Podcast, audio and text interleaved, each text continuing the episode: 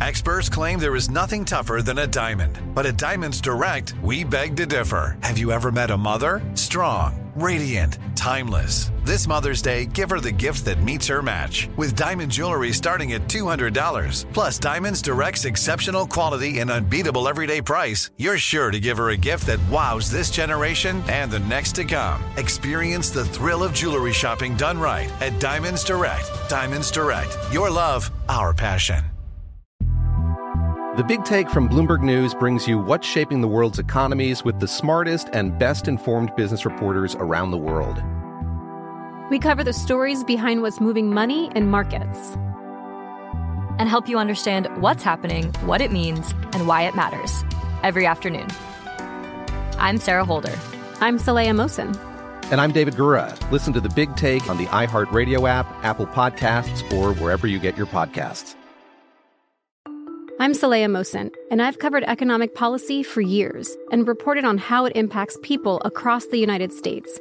In 2016, I saw how voters were leaning towards Trump and how so many Americans felt misunderstood by Washington. So I started the Big Take DC. We dig into how money, politics, and power shape government and the consequences for voters. With new episodes every Thursday, you can listen to the Big Take DC on the iHeartRadio app, Apple Podcasts, or wherever you get your podcasts. Imagine you're a fly on the wall at a dinner between the mafia, the CIA, and the KGB. That's where my new podcast begins. This is Neil Strauss, host of To Live and Die in LA. And I wanted to quickly tell you about an intense new series about a dangerous spy taught to seduce men for their secrets and sometimes their lives. From Tenderfoot TV, this is To Die For. To Die For is available now. Listen for free on the iHeartRadio app, Apple Podcasts or wherever you get your podcasts. Hey, Reopening America listeners. Khalil Gibran Muhammad and Ben Austen here, hosts of the podcast Some of My Best Friends Are. We know you're concerned about the latest happenings in America, so we think you'll enjoy our podcast, which is all about the intricacies of race in our deeply divided country. Today, we're taking over your feeds to bring you a little preview of it. Hey, Khalil. Yeah, yeah we grew up together on the south side of Chicago. And as adults, we're still best friends, but uh, yep, we still are. We know that interracial friendships aren't going to solve the problems of a deeply divided country. On some of my best friends are, we have real talks together about the absurdities and intricacies of race in America. Along the way, we're joined by other friends like Attorney General Eric Holder, Restorative Justice Leader Danielle Sered, and Shermann Dilla Thomas for critical conversations that are at once personal, political, and playful. From examining the intricacies of famous interracial relationships to reimagining what justice looks like, we try to make sense of the moment we're all living in. Okay, here's a preview. We hope you enjoy it. If you do, you can hear more from some of my best friends are wherever you get your podcasts. Well, y'all, y'all actually read the book. I appreciate it. Man, we don't that. play. We don't play here. you are on some of my best friends are. My goodness. Y'all, yeah. y'all not faking it. I'm Khalil Gibran Muhammad. And I'm Ben Austen. We're two best friends. One black, one white. I'm a historian. And I'm a journalist. And this is Some of My Best Friends Are. Some of my best friends are dot dot dot. In this show, we wrestle with the challenges and the absurdities of a deeply divided and unequal country. And this week, we're talking about the political history of interracial friendships. Come on, man. Our story. This is our story. no, man. Representation. Representation. Political history. All right.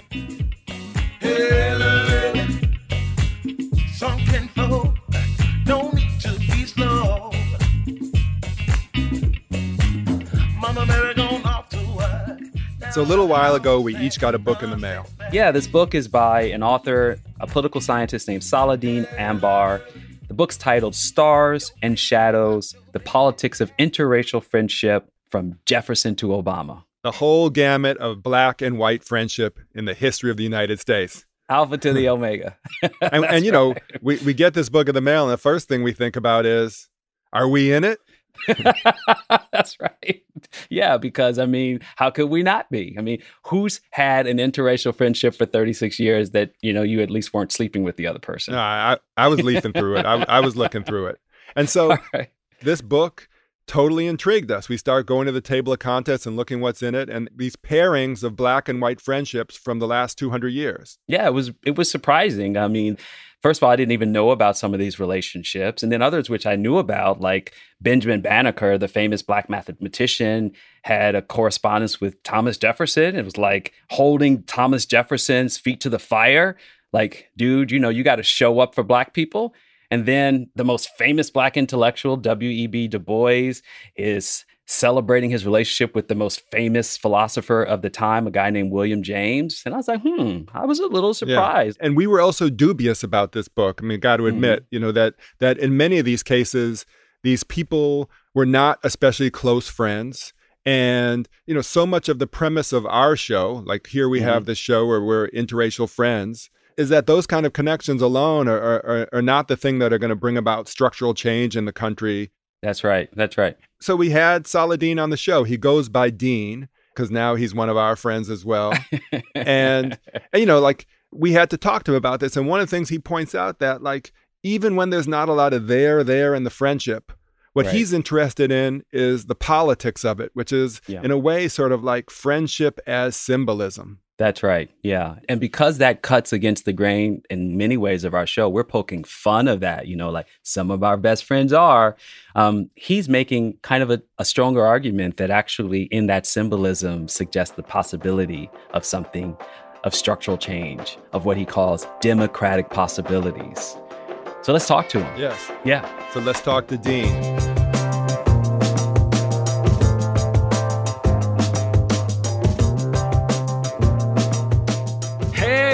Hey, welcome.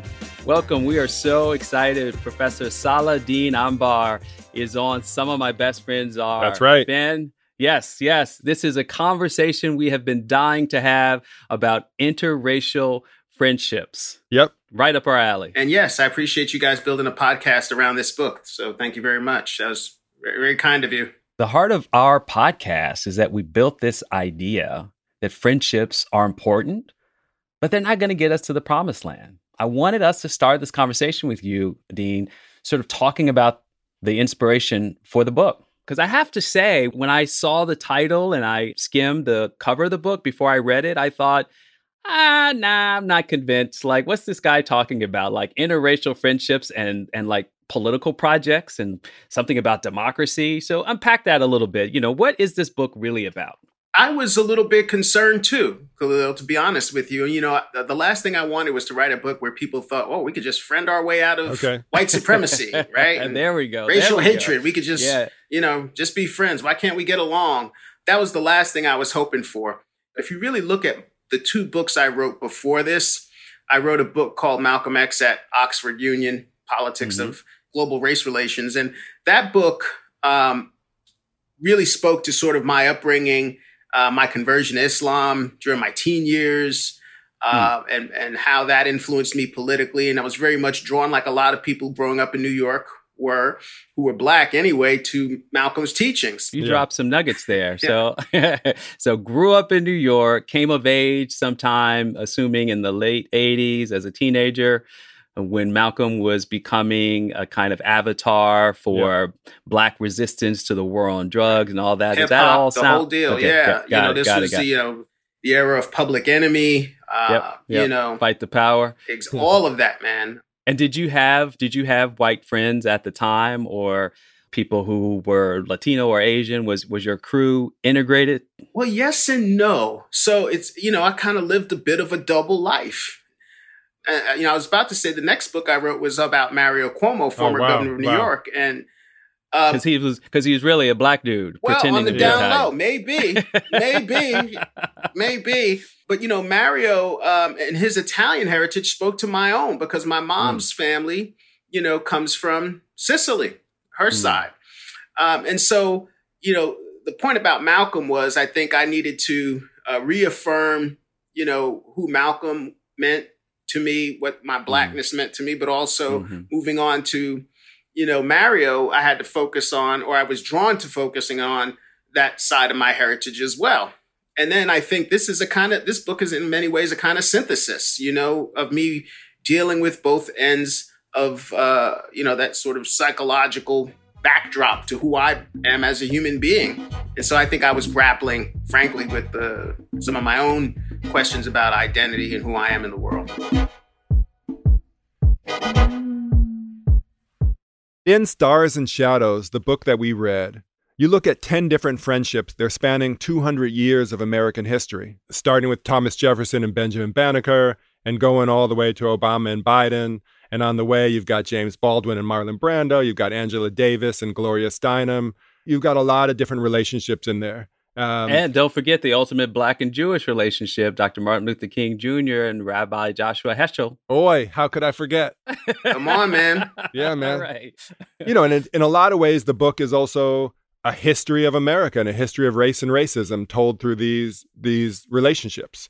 I thought we could pause for a second though and like actually try to talk a little bit more about what friendship really means in this context and to talk about like the terms we're using like what is an interracial friendship and how are we talking about it here well you know I, have tried to go back to you know the french revolutionary ideal of fraternité mm. because i think unlike ordinary you know daily friendship um, among ordinary citizens, fraternité had political implications. Mm. You know, Benjamin Banneker had a lot of white friends. All his friends were white. He was a free black man in rural Maryland. He was a farmer and he was surrounded by whites and they were his friends and he got along. But, you know, he was not involved in a political project with them.